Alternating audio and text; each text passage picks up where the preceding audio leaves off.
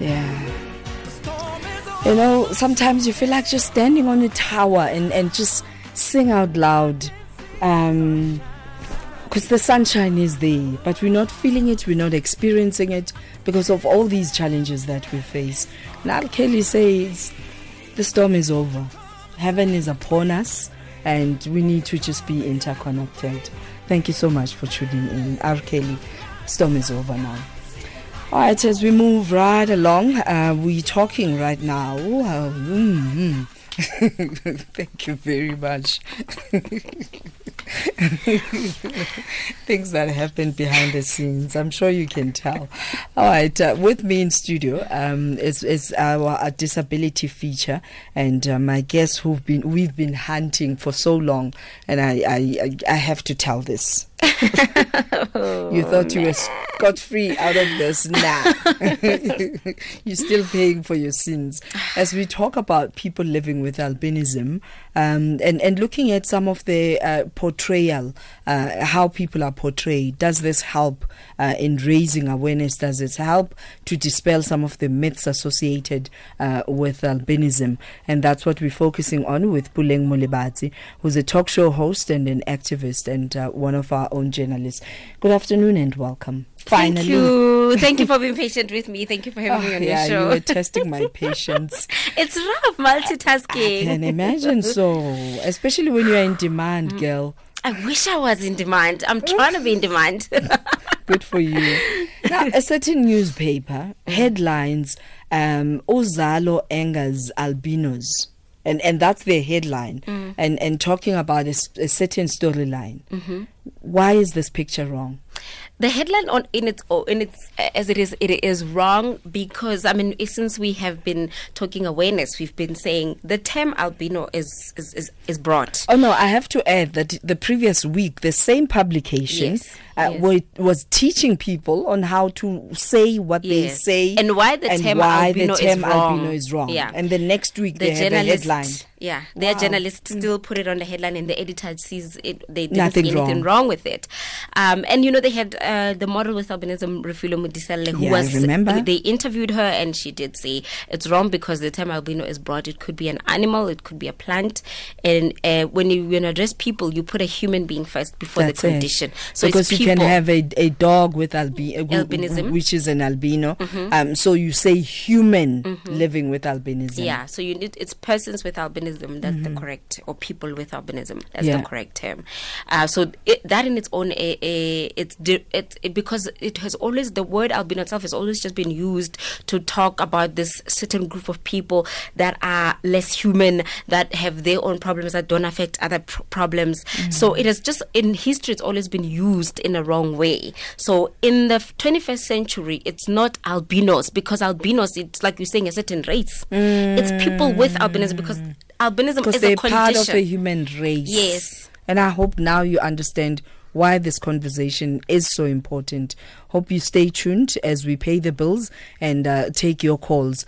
Uh, uh, because, you know, sometimes people, uh, not because uh, they're being ignorant, uh, so to speak, but sometimes because they don't know better. yes, sometimes. Music and essential information to kick off your day. Okay, and that's Lifetime Live with Criselda Dudumashe. And uh, thank you so much uh, for tuning in uh, as we have uh, conversations leading the conversations as SAFM Radio, finding us on 104 to 107 nationwide and uh, 104 to 107 FM nationwide.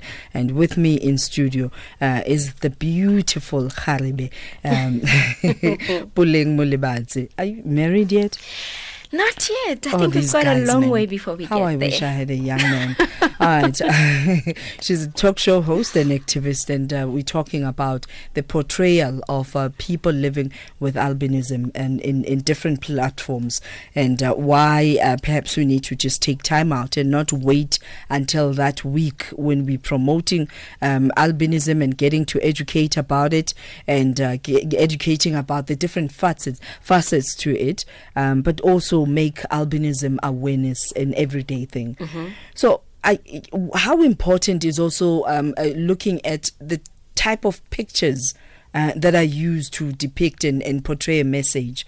And I'm saying this because one political party not so long ago had a campaign um, around albinism, and they used a picture. When you look at it from as an artist, it looks beautiful, but when you look at it from a, a perspective of the large target audience of people who are who have certain beliefs and myths about um, people living with albinism. It, it's wrong. So, how important is uh, even if you're an artist and you're wanting to show your artifacts that you consult.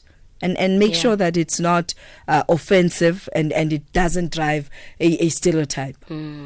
So one of the most important things that um, we we as a nation we need to actually the whole of Africa needs to start engaging albinism on is humanizing albinism. So in the past, albinism has always been seen as um, supernatural or, or, or Do you or have powers? extra. Well, the powers I have is to tell people that they are wrong when they are negative view. Uh, I'm just checking. That's the only power. I'm just checking. I may be sitting with you here, and you have so many powers. No. Uh, you know, some No. of these myths can shock you Yeah. sometimes, but it's okay. And you can another day. understand why that there is because albinism in, in our films in the music videos even in just Mm. portrayal and imagery it's always been either you're gonna play an alien as an actress if you're in a movie i mean we know of a movie the, the matrix you Yeah, know yeah. the person with albinism was um very alien, very supernatural like. You know, they can never be uh, in the not, you know, what they call the normal world. we could argue about what's normal and what, what's That's not it. normal. It's normal But to you is not normal to yeah, me. Yeah. we need to start seeing people with albinism as just aunties, sisters, cousins, lovers, lawyers, yes, political um, leaders in, in political spaces, you know, Mm. instead of just either you're going to be an alien or you're a sangoma in a soapy. And if you are in any local drama or anything at all, you're going to be shame or you're going to be powerless. You're not even going to know how to articulate about the condition albinism. Yeah. So the media at the moment feel like they are doing justice or service to albinism. But what are the kind of messages that you're saying? Are you doing research as a re- as a writer, as a director, as a journalist? Are you still writing albinos when you know